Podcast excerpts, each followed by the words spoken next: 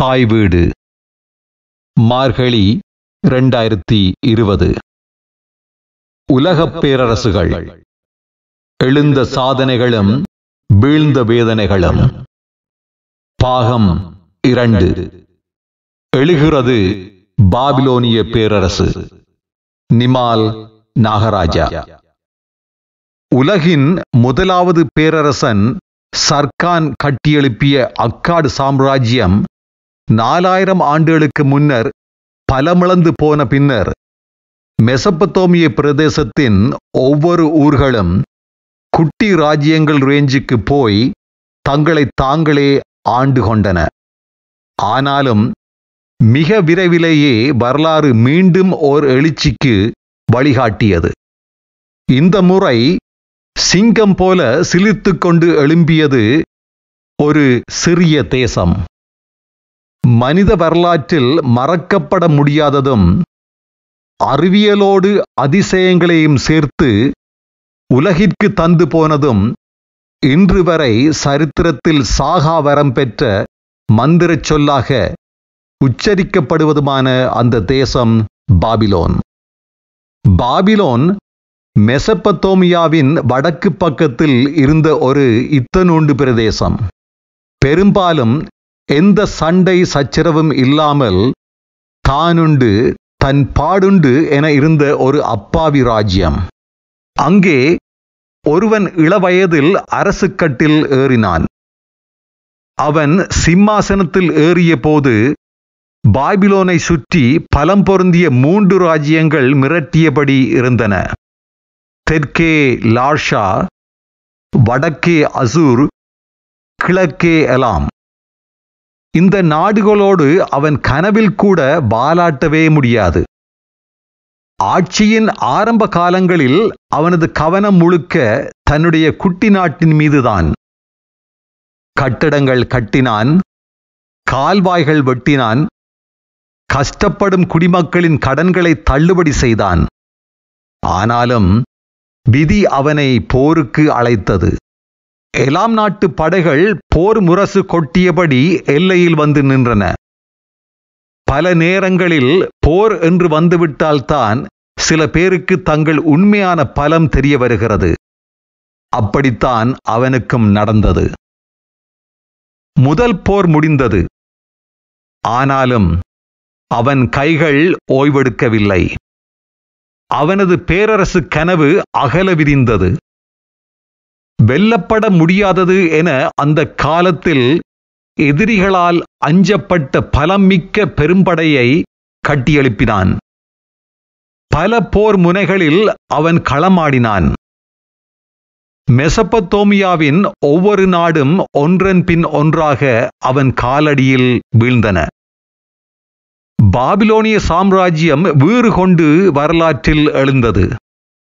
அதை சாதித்து காட்டிய அந்த பெரும் வீரரின் பெயர் ஹமுராபி.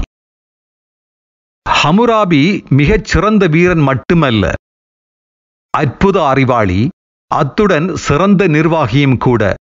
ராஜ்யத்தின் அத்தனை வேலைகளையும் தன்னுடைய நேரடி கண்காணிப்பில் அவன் நடத்தினான்.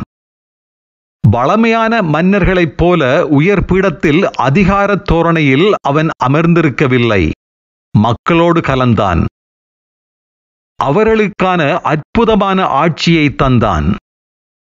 வீரத்தையும் சிறந்த ஆட்சியையும் தாண்டி உலக சரித்திரத்தில் அவன் இன்றும் நின்று நிலைப்பதற்கு இன்னும் ஒரு பெரிய காரணமும் உண்டு.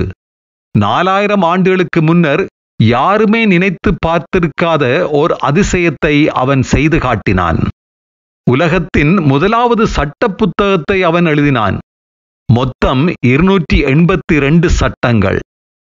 எட்டு அடி உயரமான கல்லொன்றில் சட்டங்கள் செதுக்கப்பட்டு பொது இடத்தில் வைக்கப்பட்டது. அதன்படியே நாட்டில் தண்டனைகள் விதிக்கப்பட்டன. சாம்ராஜ்யம் முழுவதும் நீதியும் நியாயமும் ஒரே மாதிரி நிலைநாட்டப்பட்டன. வெகு விளக்கமாக எழுதப்பட்ட அந்த சட்டங்களில் வைத்தியனுக்கு எவ்வளவு பணம் கொடுக்க வேண்டும் என்பதில் இருந்து வீட்டு கூரை இடிந்து விழுந்தால் கொத்தனாருக்கு என்ன தண்டனை கொடுக்கலாம் என்பது வரை அத்தனையும் விலாவாரியாக எழுதப்பட்டிருக்கின்றன. கண்ணுக்கு கண் பல்லுக்கு பல் என்ற பேச்சு வழக்கு வந்ததே ஹமுராபியின் சட்டங்களில் இருந்துதான். அது அவனது நூற்றி தொண்ணூற்றி ஆறாவது சட்டம். ஹமுராபியின் சட்டங்கள் கடுமையானவைதான். ஆனாலும் குற்றம் நிரூபிக்கப்படும் வரை நிரபராதி என்னும் இன்றைய வழக்கத்தையும் சரித்திரத்திற்கு முதல் தந்தவன் ஹமுராபிதான் அவனது சட்டங்கள் எழுதப்பட்ட அந்த கல் தூண் நூறு வருடங்களுக்கு முன்பு தொல்பொருள் ஆராய்ச்சியாளர்களால் கண்டுபிடிக்கப்பட்டு இப்போது பாரிஸ் அருங்காட்சியகத்தில் பார்வைக்கு வைக்கப்பட்டிருக்கின்றது. ஹமுராபியின் காலத்தில் பாபிலோனியாவில் எழுத்துக்கலை எக்கச்சக்கமாக வளர்ந்தது. ஈரக் களிமண் தட்டுக்களில் மூங்கில் எழுத்தாணியால் தகவல்கள் எழுதப்பட்டு சூரிய ஒளியில் காய வைக்கப்பட்டன கவனமாக பாதுகாக்கப்பட்டன. சாம்ராஜ்யம் பற்றிய ஏகப்பட்ட தகவல்களை களிமண் தட்டுக்களில் எழுதி தள்ளினார்கள். பத்தாயிரக்கணக்கான களிமண் தட்டுக்கள் இதுவரை அகழ்வாராய்ச்சிகளில் கண்டுபிடிக்கப்பட்டிருக்கின்றன. அதில் ஹமுராபி தன் கைப்பட எழுதிய ஐம்பத்தைந்து தட்டுக்களும் அடக்கம்.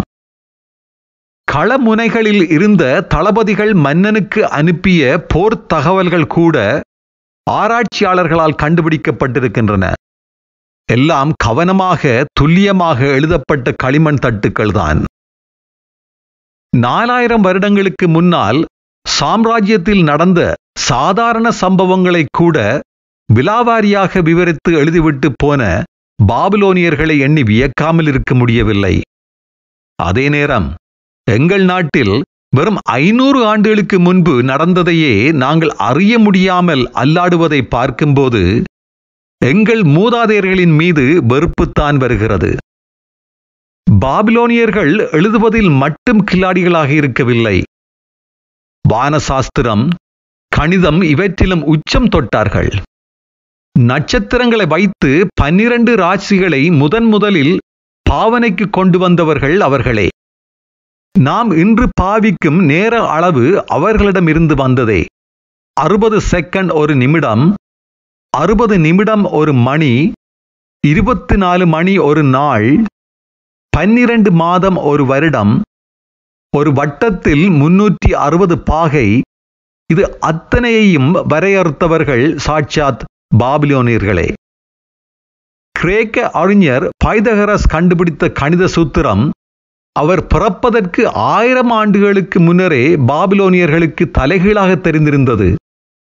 அதை வைத்து கணித்த துல்லியமான அளவீடுகளால் பெரிய மாளிகைகளை சர்வ சாதாரணமாக கட்டித்தள்ளினார்கள் சகலத்துக்கும் சேரம் வைத்த மாதிரி இலக்கியத்தில் அவர்கள் செய்ததுதான் மிகப்பெரிய சாதனை.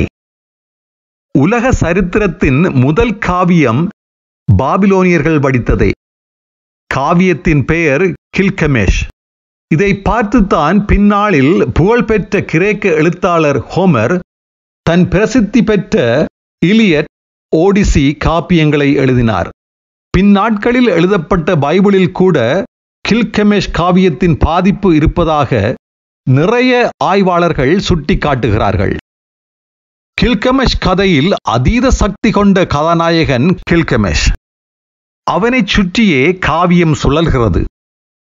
இந்த காவியத்தில் தமிழ் திரைப்படங்களைப் போலவே காதல் காமம் வீரம் வில்லத்தனம் கடவுள் அறிவுரை பட முடியும் நேரத்தில் திருந்தி வாழ்வது போல அத்தனை திருப்பங்களும் உண்டு. கில்கமேஷ் உண்மையிலேயே சுமேரியாவில் ஊருக் என்ற நாட்டை ஆண்டு போன ஒரு அரசன். அவன் பிரபல்யமான வீரனாக வாழ்ந்திருக்க வேண்டும். அவன் இறந்த பின்னும் அவனது வீர தீர சாகச கதைகள் செவி வழியாக சொல்லப்பட்டன. காலப்போக்கில் அவன் ஒரு கடவுள் ஸ்தானத்திற்கு போய்விட்டான். கிறிஸ்துவுக்கு முன் இரண்டாயிரத்தி நூறில் பாபிலோனியர்கள் இவனது சரித்திரத்தை ஒரு பெரிய காவியமாகவே வடித்து உலக இலக்கியத்திற்கு ஒரு உன்னதமான படைப்பாக தந்து போனார்கள்.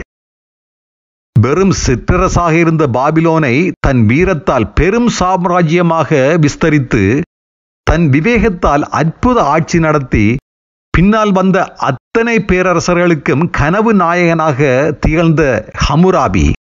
நாற்பத்தி ரெண்டு ஆண்டுகால ஆட்சியின் பின் கிறிஸ்துவுக்கு முன் ஆயிரத்தி எழுநூற்றி ஐம்பதில் இறந்து போனான்.